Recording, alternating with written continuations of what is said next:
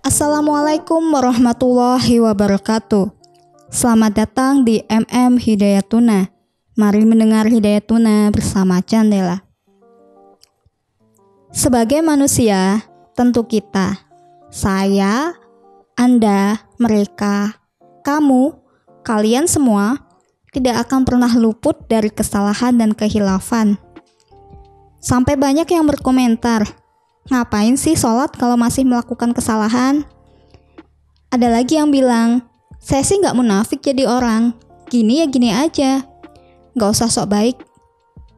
Setelah mendengar ini, jangan pernah kamu hiraukan lagi komentar-komentar yang demikian. Jalani saja apa yang kamu anggap baik selama tidak merugikan atau mengganggu orang. Karena bukan soal kesalahannya itu yang mesti diratapi, tapi gimana cara kita menebus kesalahan itu dengan hal-hal baik. Ini sama aja kita sedang memperlakukan diri kita sendiri. Mungkin lebih tepatnya akhlak kepada diri sendiri setelah melakukan kesalahan ya. Dan jangan sampai sama diri sendiri saja nggak berakhlak. Untuk itu, dalam Islam, Sebagaimana artikel yang ditulis oleh redaksi Hidayatuna berjudul Melakukan Kebaikan Setelah Kesalahan, tentu tidak salah-salah amat. Why? Kenapa bisa seperti itu? Sebab, seberapapun banyaknya kesalahan kita dapat dihapus melalui perbuatan baik. Allah Maha Baik.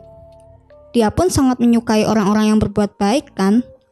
Sebagaimana hadis dari Abu Zar Jundub bin Junada dan Abu Abdurrahman Mu'adz bin Jabal. Rasulullah Shallallahu Alaihi Wasallam bersabda, Bertakwalah kepada Allah Subhanahu Wa Taala di mana pun engkau berada, dan susulah perbuatan dosa dengan kebaikan, pasti akan menghapusnya. Dan bergaulah sesama manusia dengan akhlak yang baik hadis riwayat Tirmizi. Kalau kita ingat-ingat, hadis tadi sepertinya punya hubungan yang kuat ya sama firman Allah Subhanahu wa taala di dalam Al-Qur'an.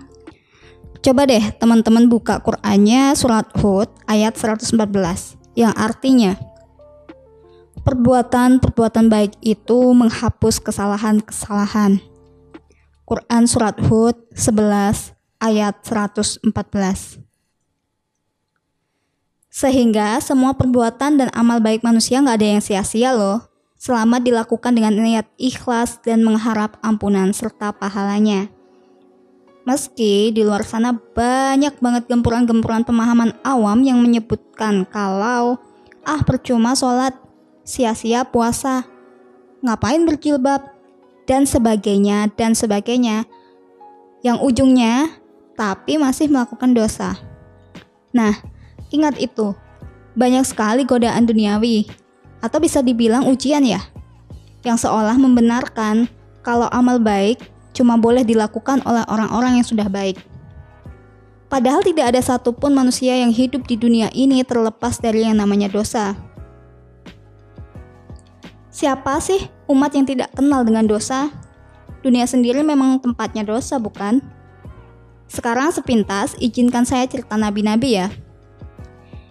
Nabi Adam alaihissalam dan Siti Hawa semula dikeluarkan dari surga dan turun ke bumi karena apa? Karena kesalahan. Ya, hanya dengan satu dosa yang saat itu berhasil dibisikkan iblis kepada Adam sehingga menjadikan seluruh penduduk bumi pun turut berdosa. Eh, tunggu dulu. Perlu dicatat, tidak ada yang namanya dosa turunan dalam Islam. Maksudnya, karena memang dunia ini sekadar tempat singgah, bukan rumah kita yang sebenarnya. Di mana tentu selama singgah akan ada banyak sekali hal-hal yang bisa kita lihat. Itu semua seolah melambai-lambai memanggil kita. Datanglah kemari, atau dalam bahasa persuasif yang lain mungkin, lakukan aja. Ya, begitulah namanya iblis pasti akan selalu berusaha menjerumuskan. Kalau kuat iman, kita nggak akan tergoda untuk ikut melakukan apa yang kita lihat itu.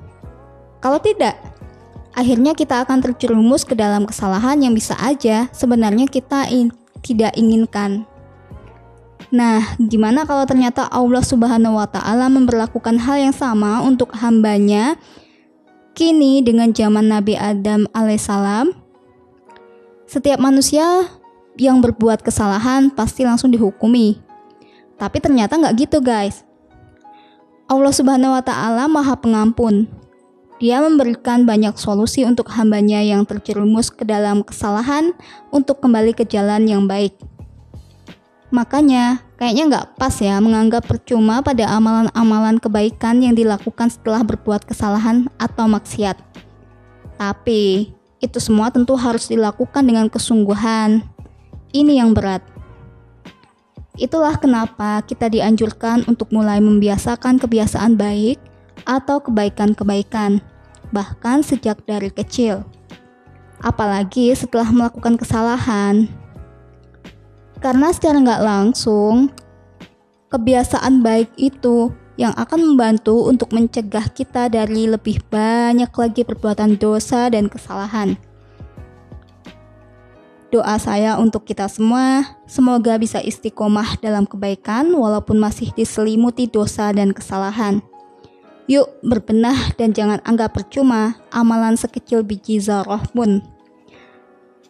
MM Hidayatuna, mari mendengar Hidayatuna edisi berbuat baik untuk menutupi dosa. Kita akhiri, tetap semangat dalam kebaikan dan sampai jumpa di MM Hidayatuna edisi berikutnya. Wassalamualaikum warahmatullahi wabarakatuh.